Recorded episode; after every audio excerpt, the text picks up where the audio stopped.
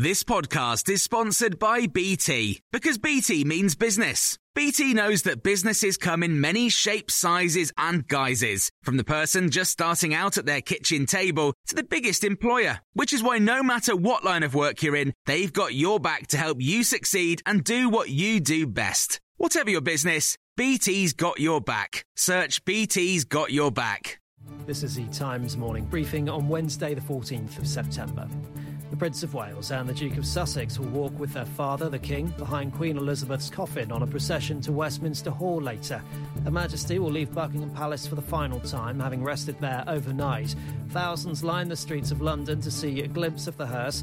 These people told Times Radio why they were among them. So it would have been the, one of the last chances to say goodbye to someone who had 70 years of public service. I think she's like the country's grandma. Having lost both my grandmothers, it was almost like you look to her as your grandma instead. I felt like I had two. She's given 70 years of service without putting a foot wrong once.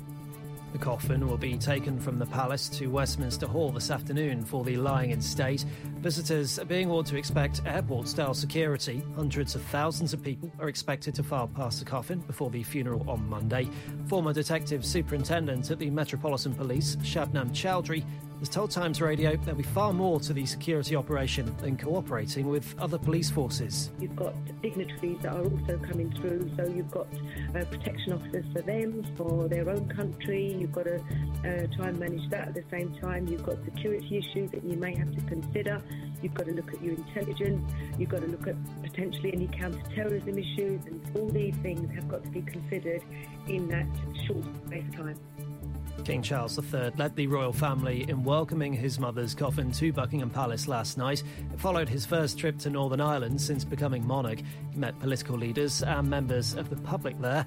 Tom Kelly was a spokesman for Tony Blair and Director of Communications at the Northern Ireland office. He thinks it will have reminded people of the peace process at its best. When people with very different perspectives on the monarchy, on the future of Northern Ireland, were able to come together to commemorate the life of someone who made a huge difference to that peace process. And Ukraine's border guard services say their country have taken control of a town just two miles from Russia. Vovchansk is an area that was seized on the first day of the war. President Zelensky has already claimed his forces have retaken 6,000 square kilometres of territory. Jim Townsend is a former Deputy US Secretary of Defense for Europe and NATO.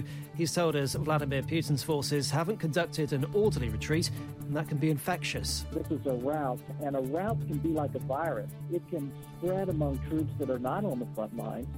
Uh, and it's very hard to control unless you have leadership on the ground, uh, and also you've got well-trained troops who have some discipline to hold a defensive line and to stop the rout. And you can hear more on these stories throughout the day on Times Radio. Flexibility is great. That's why there's yoga. Flexibility for your insurance coverage is great too. That's why there's United Healthcare Insurance Plans. Underwritten by Golden Rule Insurance Company, United Healthcare Insurance Plans offer flexible, budget friendly coverage for medical, vision, dental, and more. One of these plans may be right for you if you're, say, between jobs, coming off your parents' plan, turning a side hustle into a full hustle, or even missed open enrollment. Want more flexibility? Find out more about United Healthcare Insurance Plans at uh1.com.